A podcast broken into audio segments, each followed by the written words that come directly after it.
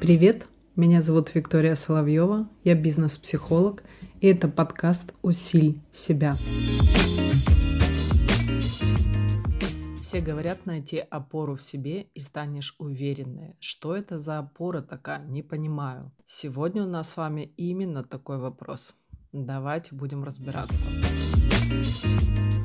Что подразумевается под словом опора? Для меня, как для психогенетика, бизнес-психолога и спикера, это в первую очередь фундамент, на который становится ваша личность. С точки зрения психогенетики, это все ваши сильные стороны, которые дает вам природа при рождении. Например, кто-то считает эмоциональность это плохо, он от нее страдает, и это говорит о том, что этот человек не знает, как можно эмоции свои созидать и направлять в нужное русло. Поэтому получается характеристика природная как эмоционального человека, он больше это воспринимает не в себе во благо, а он начинает с этим бороться. И как мы прекрасно с вами знаем, что если бороться с тем, что есть генетика, то мы однозначно проиграем в этой борьбе.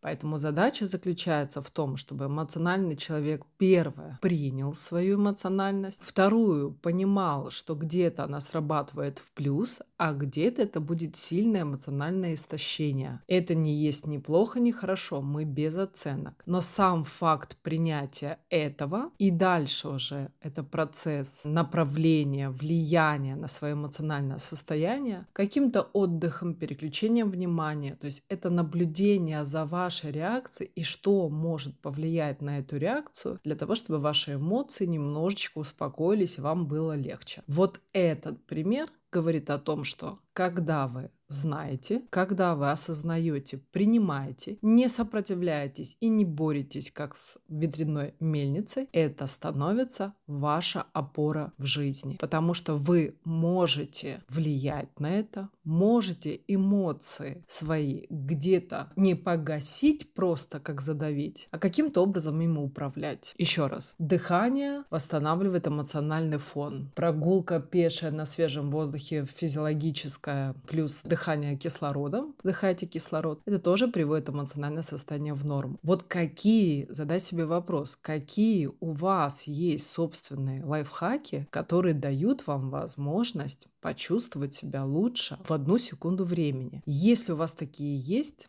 прекрасно. Я вас поздравляю. Одна из точек опор. Вы знакомы с ней, и вы ее используете. Хочу по скриптам сказать самый важный момент. Не думайте, что опора это что-то такое немыслимое, космическое и так далее. Опора существует как возможность, как вероятность абсолютно у любого человека. Вопрос заключается только в том, насколько ты умеешь не ругать себя, а наблюдать, не винить себе и не сопротивляться, а вести блокнот наблюдения, насколько ты знаешь, что абсолютно самое простое действие выйти на воздух является уже для тебя важным, значимым элементом. Вот таким образом составляется в жизни опора. Конечно, я сейчас не буду вам рассказывать, что это занимает буквально день, два или десять минут. Это некий процесс. Ваша личность меняется, развивается, у вас новые мысли, новые желания, новые задачи, соответственно, новые элементы, которые за счет дневника наблюдения вы себе выписываете и смотрите, что работает, как вы на это реагируете и каким образом можно на себя повлиять для того, чтобы опора в жизни являлась вам в помощь.